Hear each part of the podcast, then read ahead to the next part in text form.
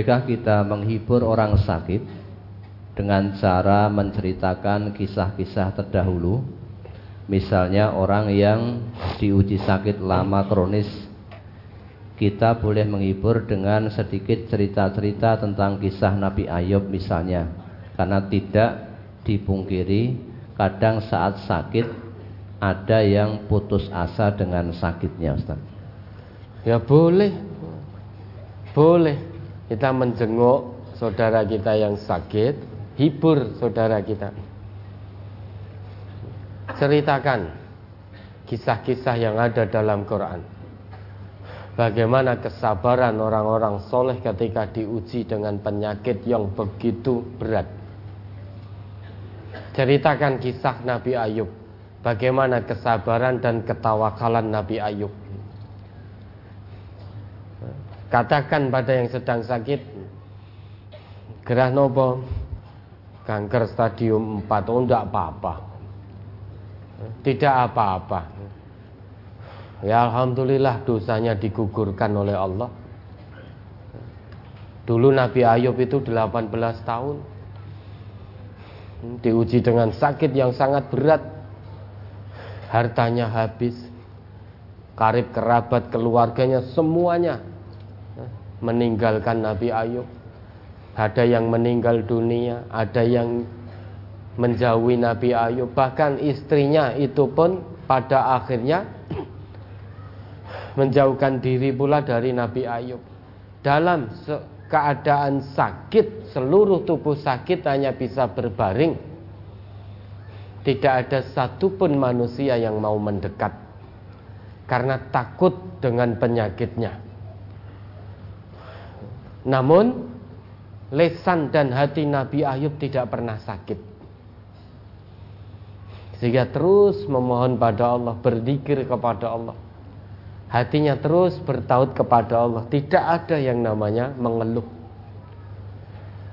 Nah, ini kanker stadium 4 tidak apa-apa, la ba's. La tohur insya Allah. Menjenguk orang sakit memang harus begitu. Ayadatul marid. Jangan malah nambah nambahi beban. Jenengan gerah apa? Jantung. Sudah pasang ring. Boleh tetangga saya pasang ring satu minggu. Wah pun saya niki pun istighfar mawon sudah banyak ibadah. Tetangga saya itu pasang ring gak sampai satu minggu. Dan jenengan niki pun dua minggu. Wah ini pun untung niki. Alhamdulillah kalau ada yang jenguk sakit ngomongnya seperti itu segera suruh pergi Jangan diterima. Segera suruh pergi. Jenguk orang sakit itu harus dibangun, bisa membangun rasa optimis. Meskipun tidak usah dijelaskan, orang juga tahu sakit kanker jantung itu berat. Namun jangan lantas, weh, jantung ini pembunuh nomor satu loh ini nek segera nanti jenengan wah sesasi bumbuan ini. Nah tetangga saya loh kanan kiri depan belakang saya jantung semuanya nggak sampai satu bulan. Dah kalau ada seperti itu langsung usir saja. Jangan boleh menjenguk. Itu menambah-nambahi beban. Menambah-nambahi penderitaan. Tidak usah disebutkan orang juga tahu bahwa yang namanya kanker jantung itu penyakit yang lebih berat daripada masuk angin. Iya, butuh proses kesembuhan yang panjang. Bisa jadi dengan semangat sembuh yang timbul dari dalam itu akan mempercepat proses kesembuhan. Namun kalau panjenengan datul marid ngendikaune seperti itu tadi meden-medeni maka pasien semakin digrogoti oleh penyakitnya. Sudah hilang harapan, wah iki mesti mati gitu. Kalau kita jenguk orang sakit itu dengan kata-kata yang membangkitkan semangat. Tidak masalah jantung. Nah kena jantung ya tidak masalah wong kita ya alhamdulillah manusia diciptakan oleh Allah diberi jantung ya saat ini jantung sakit tidak apa-apa. Itu kan sebagaimana kita punya gigi terkadang sakit gigi kita. Tapi insya Allah sembuh karena Nabi ngendiko likul lidain dawaun setiap penyakit itu ada obatnya. Saat Nabi bersabda demikian, ya, pasti sudah ada obatnya. Nah ini medis penangkat tangan ini, oh enggak apa-apa, medis itu bukan asyafi. Medis sudah angkat tangan, sudah maksimal pengobatan medis. Dokternya pun angkat tangan, semua obat sudah masuk. Oh betul nopo-nopo itu menandakan dokter itu manusia biasa yang terbatas kemampuannya. Dokter itu bukan asyafi, asyafi itu Allah. Tidak usah dipenggali. Itu kan hanya omongan medis saja. Sedangkan Allah itu asyafi. Banyak bangun husnudan pada Allah.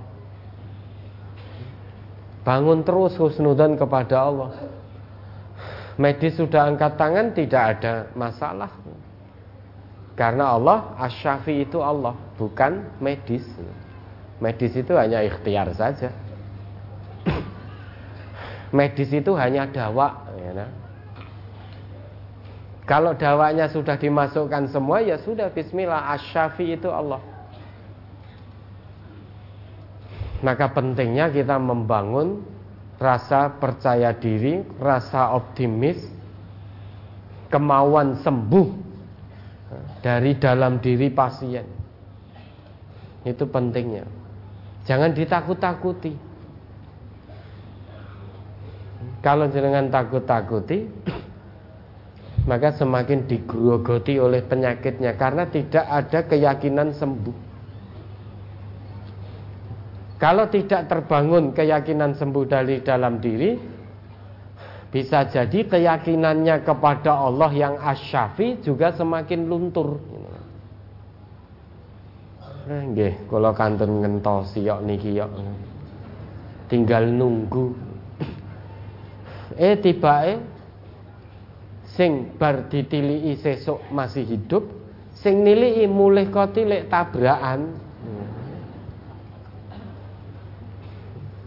Makanya Ayadatul Marid menjenguk orang sakit bangun dengan kisah-kisah keteladanan, kesabaran, ketawakalan orang-orang soleh.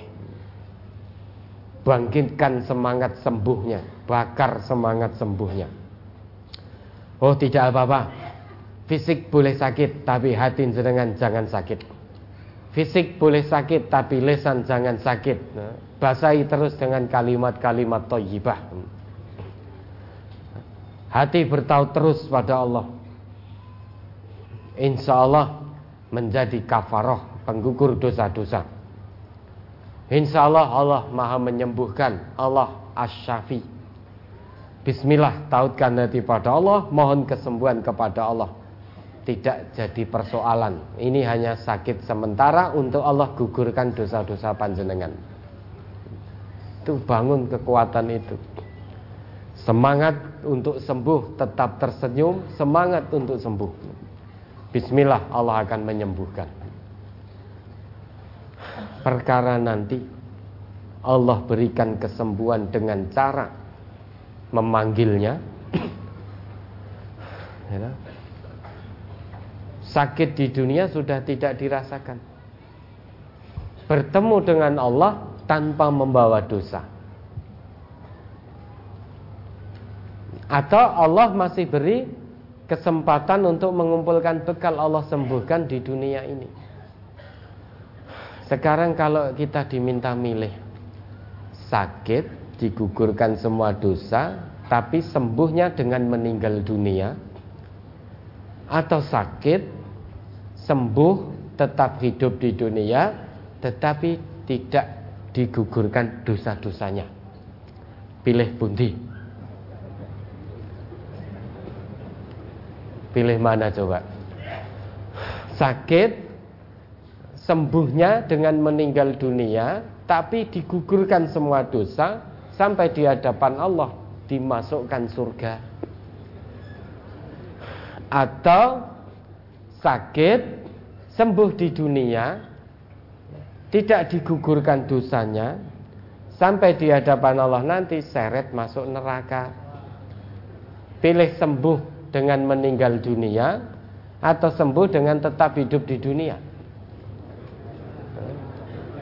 Nah, mesti pilihannya sembuh di dunia dan digugurkan dosanya masuk surga kan itu. Pilihannya itu nggih mboten bodho jenengan. Itu ya pilihannya memang seperti itu. Ya, maka silahkan bangun, bangun. Dibangun semangat bagi orang yang sakit. Maka pentingnya Dianjurkan oleh agama kita mengunjungi orang yang sakit. Mengunjungi dengan untuk menghibur tujuannya, bukan untuk meden-medeni. Wah ini jantung ini penyakit pembunuh nomor satu. Wah ini harus betul-betul ini.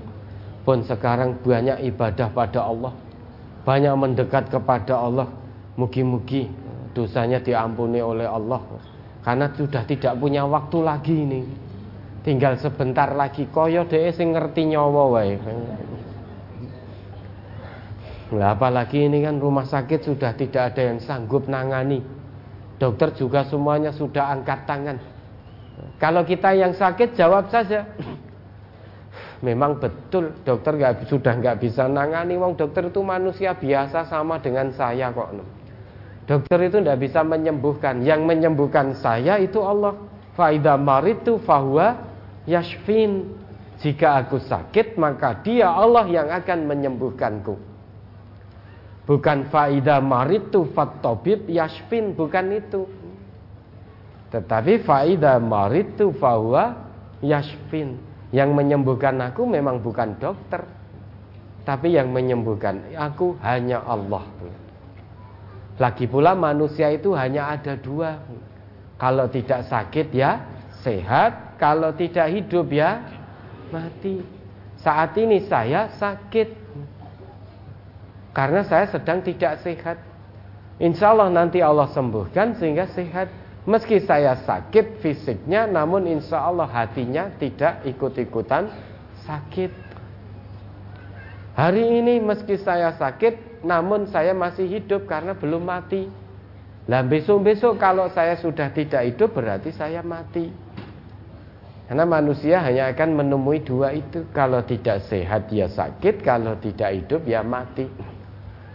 Ya sudah itu ke, ke, ke, keputusan yang tidak bisa kita tolak. Takdir Allah yang tidak bisa kita tolak. Maka pesan Nabi ikhtanim khamsan qabla khamsin. Salah duanya, kalau salah dua dapat delapan berarti. salah duanya wasihataka qabla sakomika. Gunakan masa sehatmu sebelum datang masa sakitmu. Dan wahayataka qabla mautika. Gunakan sebaik-baiknya masa hidupmu sebelum datang hari kematianmu. Orang hidup pasti mati. Orang sehat pasti sakit nanti. Begitu pula sebaliknya, orang sakit insya Allah akan sehat juga. Orang mati pasti nanti akan dihidupkan kembali oleh Allah pada hari kiamat. Ya, boleh jangan jenguk dengan menceritakan dan membangun optimisme dan bangun husnudon terus sehingga hatinya biar terus bertaut kepada Allah seberat apa pun sakit yang sedang diderita. Oke, ada lagi.